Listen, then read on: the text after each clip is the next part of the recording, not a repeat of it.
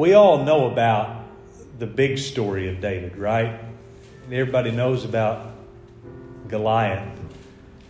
But the story was not finished when Goliath fell. And there's, there's some scripture here that people either hadn't read or they forget about that is very important. 1 Samuel chapter 21, verse 8. It says, And David said to Ahimelech, And is there not here under thine hand spear or sword? For I have neither brought my sword nor my weapons with me, because the king's business required haste. And the priest said, The sword of Goliath the Philistine, whom thou slewest in the valley of Elah. Behold, it is here wrapped in a cloth behind the ephod. If thou wilt take that, take it, for there is no other save that here. And David said, There is none like that. Give it to me. And David arose and fled that day for fear of Saul and went to Achish, the king of Gath. I'm going to talk to you for a few minutes a message that I've actually already preached, but I feel pretty strongly today called Faith from a Sword. Faith from a Sword. Amen. You can be seated. The other day, I had another moment that I've had countless times in my life, and maybe you've experienced this. I don't know what you'd call it, but I was taking the dog out, and I opened the door and let him run out. And while he was taking care of his particular business, um, I enjoyed one of the benefits of living in a small town, Brother March. You can look up into the sky and see stars. Perfect. Because the lights of the city are not so bright or so many of them that you can't see these things. And so on a clear night in Rector, or in Clay County in particular, you can walk out and actually see the stars, the constellations.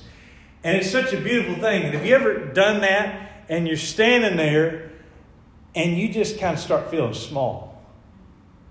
And you think, my Lord, what God has made, it just goes on and on and on forever. And you could stand up looking at the sky and just feel like you're sort of drowning in it. You know, the amazing things that God has made. Began to see flying objects, you know, blinking light. I didn't see any UFOs, I don't think.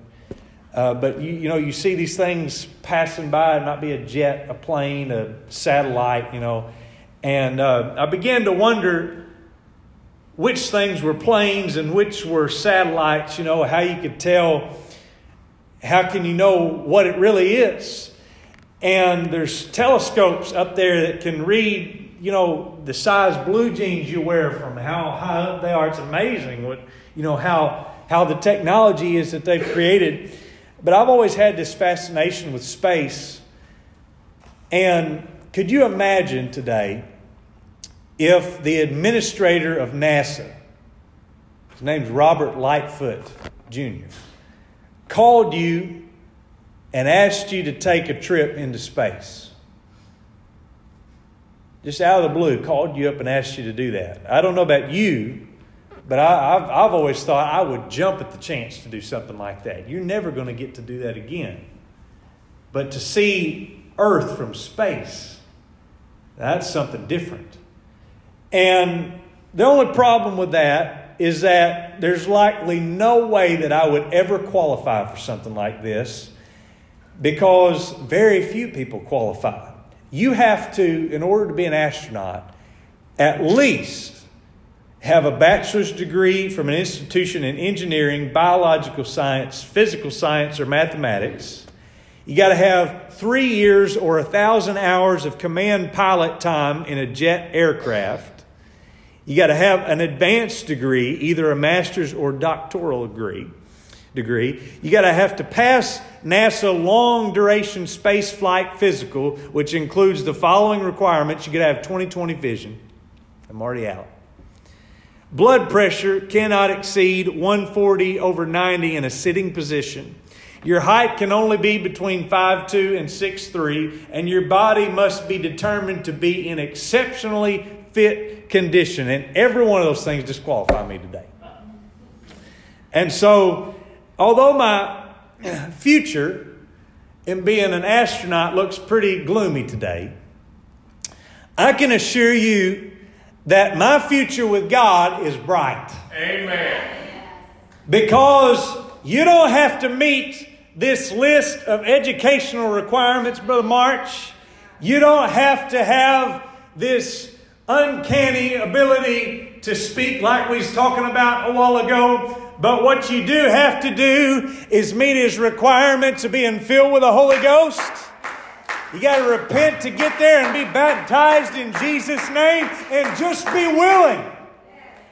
And he'll say that's somebody that I can use. You know why it's that way? Because we serve a merciful God. Yes, we serve amen. a gracious God that looks upon people that maybe don't have it all together. And he says that's somebody that I can use. That's somebody that I can use. We serve a mighty, great, and merciful God that offers to use everybody. Everybody that's around him. In the Old Testament, he would use only specific people to speak with him.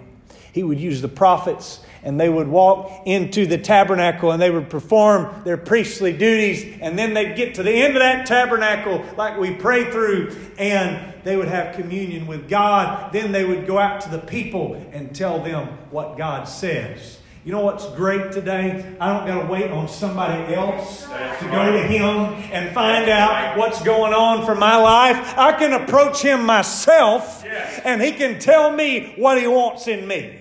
Amen. Because the veil has been torn today, you understand? And we can step right into that place and have communion with God. And so he would call on people. He talked to Abraham and told him about Sodom and Gomorrah. He spoke to Noah and gave him instructions for a flood. And he used Moses to deliver his commandments and lead people out of Egypt. But now that that veil has been torn, we're living in a new era, ladies and gentlemen.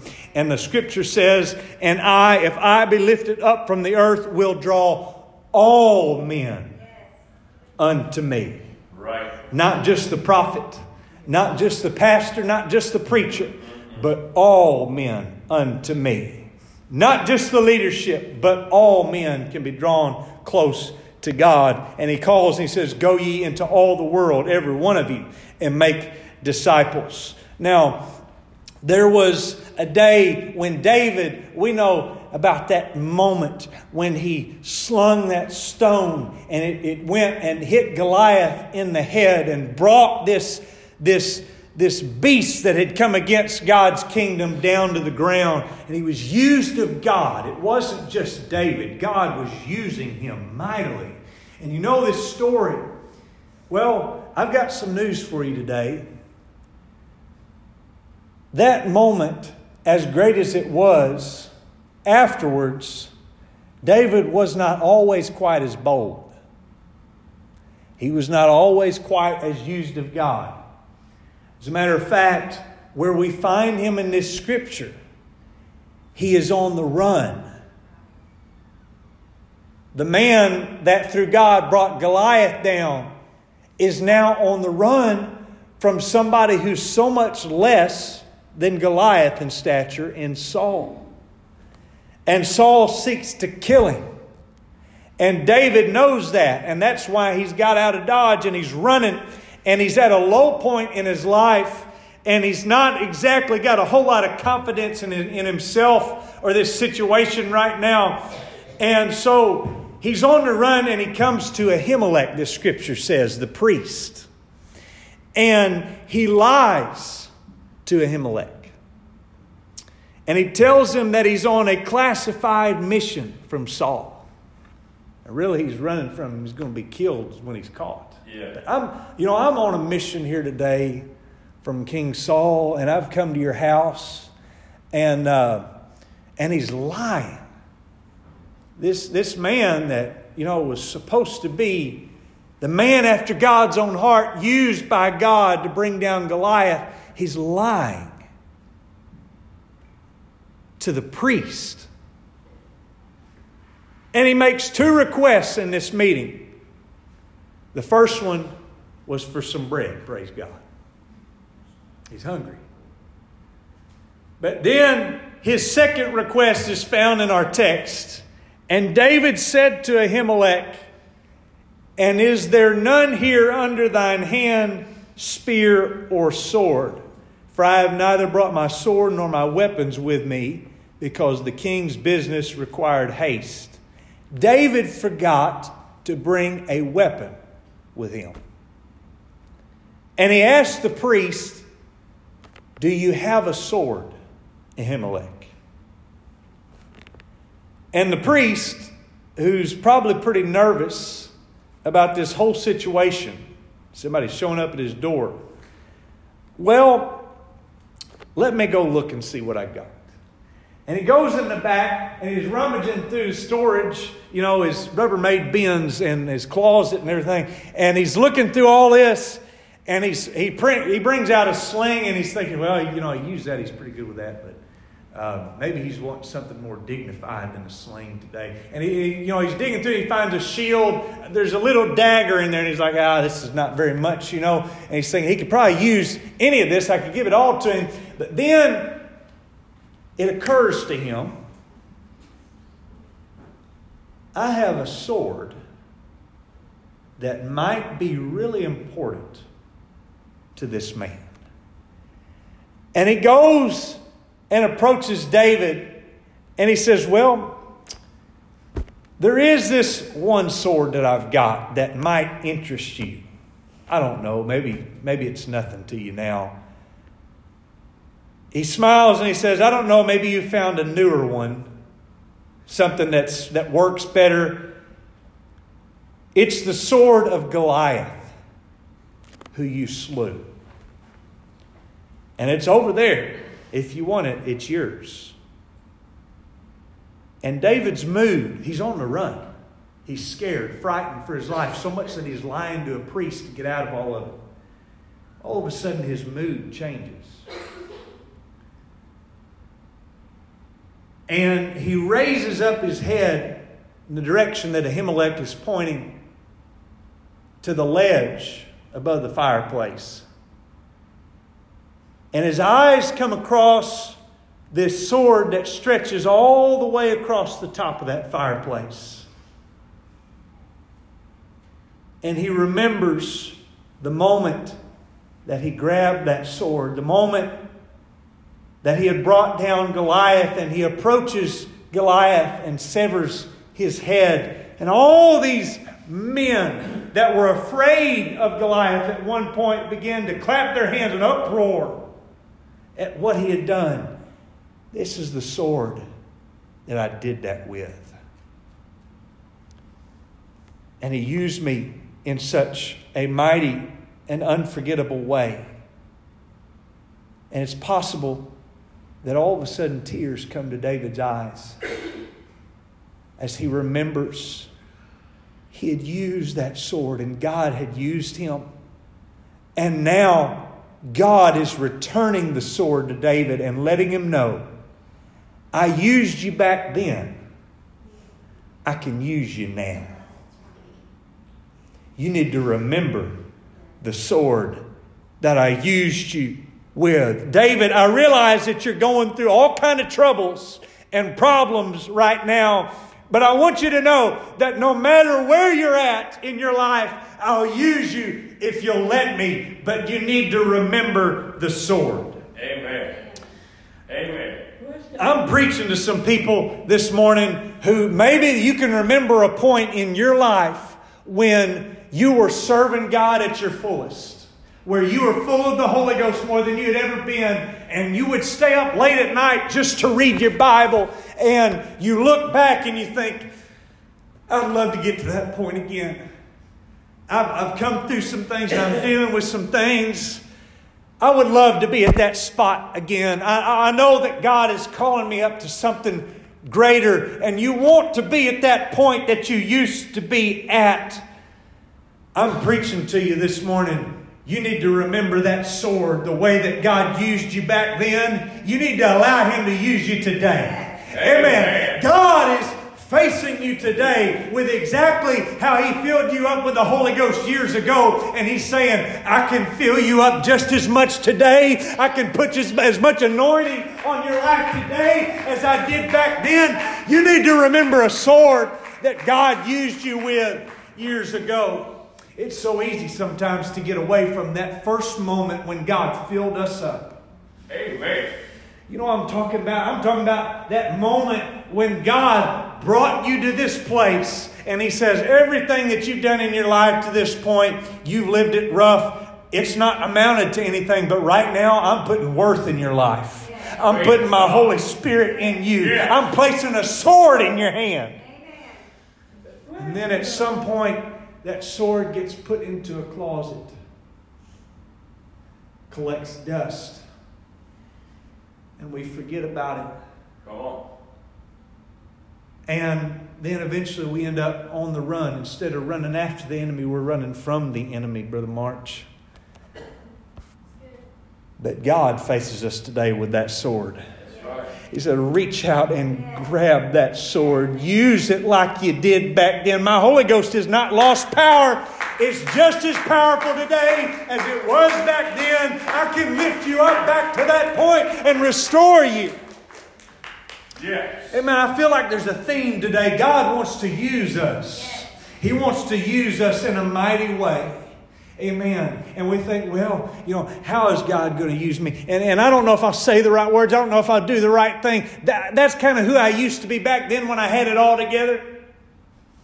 You need to remember the sword this morning. I told Sister Kirsten about something that's been on my mind the other day. We was in the car, and she gets these preaching points all the time. She's, she hears it before you get it. Amen. And so she, it's filtered through her. You don't get the junk. Amen. Uh, Peter, you know that the disciples, the disciples, when they were called by Jesus, he tells them, lay down your weapons, your swords, leave your possessions behind. He specifically says, your weapons, Yes. leave them behind. Come with me. And they leave and they go with him. And they place those weapons in storage, they leave them behind. And there's this moment where Jesus is in the garden and he's praying. Garden of Gethsemane. And he's crying, Lord, let this cup pass from me, you know. And eventually he says, Not my will, but thine be done. And he goes over to those disciples and they're sleeping. And he's saying, Can you not pray with me for an hour? You know, and they're sleeping and they're missing out on this massive, mighty prayer meeting that's going on. Maybe the most powerful prayer meeting until the day of Pentecost in our Bible. Crying tears of blood. And you can't pray with me, you know. And then all of a sudden, the soldiers come for him. And Simon Peter, one of the disciples that was told, listen to this, he was told to leave his weapons behind, pulls out a weapon and cuts off the ear of the soldier Malchus. Now, this man was told to leave his weapons behind. If you're going to be a disciple, you're going to come with me, you're going to leave all that behind. We're not going to use that. We don't wrestle against flesh and blood, amen. And he should have left that weapon behind. How come he's holding a weapon right now to cut off the ear of Malchus? Why? Now, he cuts off the ear of Malchus. I don't see any other way that you could cut off the ear of somebody unless you're swinging down. Does that sound right?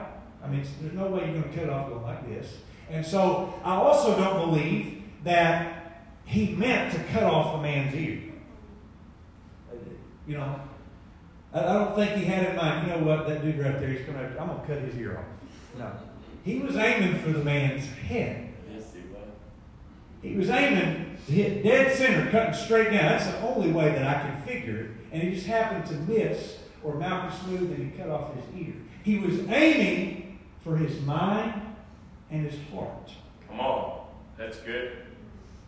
That's But good. because he did not pray, all he touched was his ear. Yeah. Hmm. And he pulled a weapon that was not even supposed to be used to touch that man. Prayer is what God intended, Yes. that he used an earthly weapon. Now, this is not interpretation, this is application today. Us, today, we're supposed to reach out to people. And our goal is not to touch people's ears or, you know, tickle men's ears with words of wisdom and, you know, these things. We are here to touch their mind and their heart. But if Right. we're ever going to do that, we got to find ourselves in prayer. Yes. Amen. We got to lay down everything that we think is going to work and say, I'll be there and I'll pray. And God will put the words in my mouth to say to them, and He'll use me in this. You feel inadequate? All you need to do is pray today. Get a glimpse of His glory Amen. like they did, and you won't miss. You'll hit the mind, you'll hit the heart, and that person will be wanting to live for God. Because God calls us to prayer before anything else. Yes, He does. Amen. And, and, and you, maybe there's that time where, where, where you, you had that sword in your hand and you thought, you know, this is, this is the apex of living for God. And it was. You're full of the Holy Ghost. And today you look back, you're missing that sword. What I'm telling you to do today is reach out for that heavenly weapon. Amen. Reach out for that time. Maybe, maybe there's not been a time where you could say, I've really been full of God and to be used by Him. He's reaching out and handing you a sword today. And He's saying, You can do my work. You can do my will. You can be used of me.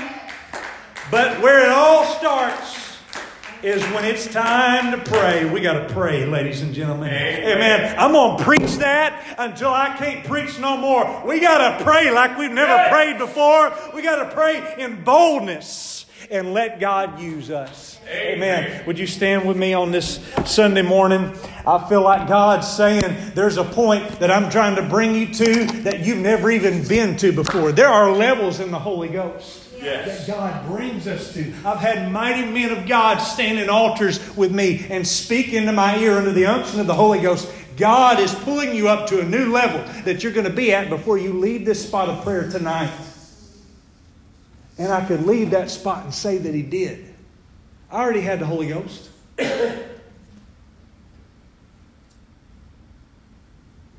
I believe 150% in the instructions for salvation in Acts 2:38. But I'm going to tell you this, it is not the end. Amen. It is not the end of infilling from God. Somebody help me out this morning. It is not the end of it. God wishes to fill us up more. And there's new levels and new degrees of spiritual authority that God intends to spread across this congregation of this church. Because if we're ever going to do spiritual warfare and spiritual battle, it's going to take that. It's going to take that. We're going to to become more like Him.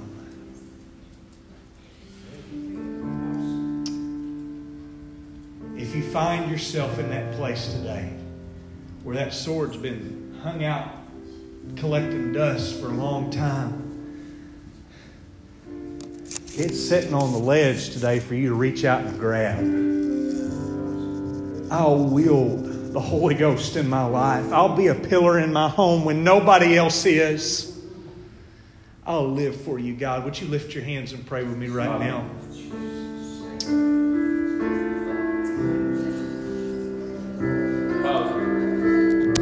What I want you to do is ask God, Lord, thy will be done in my life, God. I'm reaching out for that point that I was at.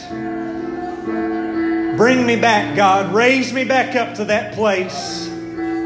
Take me beyond that place, oh Lord.